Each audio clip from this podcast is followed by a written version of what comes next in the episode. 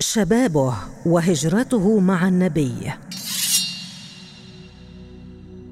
شب الإمام علي على الإسلام والفطرة السليمة وكان مع الرسول صلى الله عليه وسلم كظله.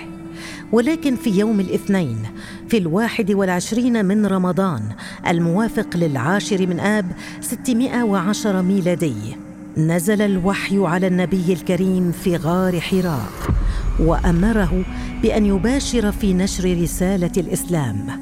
وبالفعل بدأ النبي بنشر هذه الرسالة الكريمة والدين الحنيف. وفي خطوة أولى أمر النبي عليا أن يدعو بني هاشم إلى منزله ويهيئ لهم الطعام. وهذا ما كان. فوصل أقرباء النبي يرأسهم أبو طالب إلى المنزل.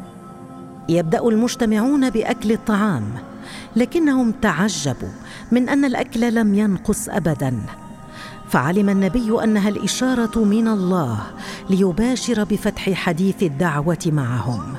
وفعلا بدأ النبي بالتكلم في شأن الدعوة فكان الجميع منصتين إلا أبا لهب وهو عم النبي الذي بدأ يواجه النبي مرة بالسخرية ومرة بجدية.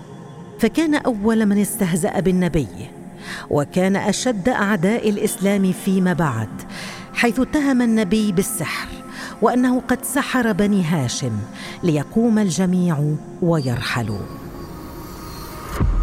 في اليوم التالي عاد الإمام علي واستضافهم مرة أخرى. وبعد أن أكلوا وشربوا أراد أبو لهب التكلم لكن النبي صلى الله عليه وسلم سبقه إلى ذلك وبدأ الحديث. يا بني عبد المطلب ما أعلم شابا في العرب جاء قومه بأفضل مما جئتكم به. إني جئتكم بخير الدنيا والآخرة وقد أمرني الله تبارك وتعالى أن أدعوكم. فأيكم يؤازرني على أمري على أن يكون أخي ووصيتي وخليفتي فيكم. فحل الصمت على الجميع إلا عليا عليه السلام فقال بصوت جهور أنا يا نبي الله أكون وزيرك وعونك. فأخذ النبي برقبته وقال لبني هاشم اسمعوا له وأطيعوا. بهذا كان الإمام علي كرم الله وجهه أول من جهر إسلامه على الملأ. بعد انتشار الخبر في عموم مكة كان الناس قد بدأوا بأذية النبي الكريم فكان عندما يمشي في الشوارع ترمى الحصى والأذى عليه فما كان من علي إلا الدفاع عنه وموالاته والبقاء معه. ومع ذلك كان المسلمون يزدادون عددا يوما بعد يوم لدرجة أن قريشا قد بادرت بقطع العلاقة مع بني هاشم وأذيتهم بشتى الطرق حتى تعدى الأمر هذا. فاجتمع أهل قريش في دار الندوة ليخططوا لقتل النبي الكريم وأجمعوا أنه إذا قتله رجل واحد فإن بني هاشم سيسعون للانتقام. أما إذا أخذوا من القبائل جمعاء رجالا فإن دمه سيضيع بينها. وهذا ما حصل.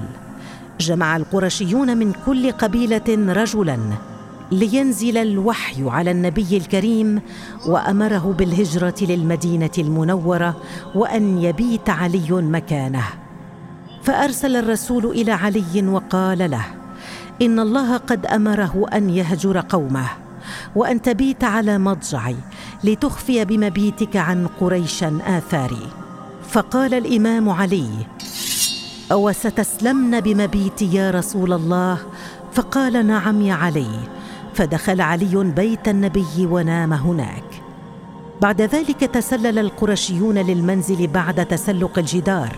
فنفذوا من قوة للداخل ينتظرون الفرصة لقتل النبي الكريم ليكشف علي عن نفسه ويصدم الجميع. فقالوا له أين محمد؟ فقال لست برقيب عليه لتفشل مؤامراتهم كلها وينقذ الإمام علي النبي الكريم ورسالة الإسلام كلها. بعد هذا الحدث وصل النبي إلى المدينة المنورة بسلام وبحماية الله تعالى. فرح أهل المدينة بالنبي الكريم ليرسل كتابا إلى علي كرم الله وجهه يقول فيه أن يأتي إليه هناك.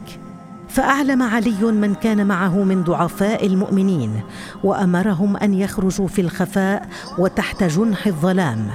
فأخذ الإمام علي معه أمه وبنت رسول الله فاطمة والمؤمنين ممن كانوا معه رضي الله عنهم أجمعين.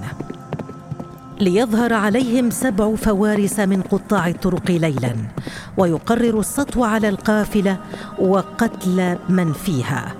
فسحبوا السيف أول الأمر على علي وطلبوا منه الرجوع. فقال وإن لم أفعل فهددوه بالقتل. فاقترب باقي الفوارس من القافلة ليقف الإمام علي بينهم ويواجههم. فطالوا الإمام بضربة سيف فسحب الإمام سيفه وهم بالهجوم عليهم حتى طال فرس واحد منهم. فتعرف المهاجمون عليه وخافوه وهابوه لما عرفوا عنه من الخلق والقوة. فقال لهم إني ذاهب لابن عم رسول الله في المدينة فمن أراد منكم اتباعي فليفعل ومن لم يرد فليرحل عنا. فتبعه بعض المستضعفين منهم. ليصل الإمام علي إلى المدينة نهاية الأمر. فلما وصل خبر قدوم علي للنبي الكريم أراد أن يراه فقالوا له إنه متعب جدا ويقطر دما. فنزل النبي إليه ولما رآه عانقه وبكى رحمة به.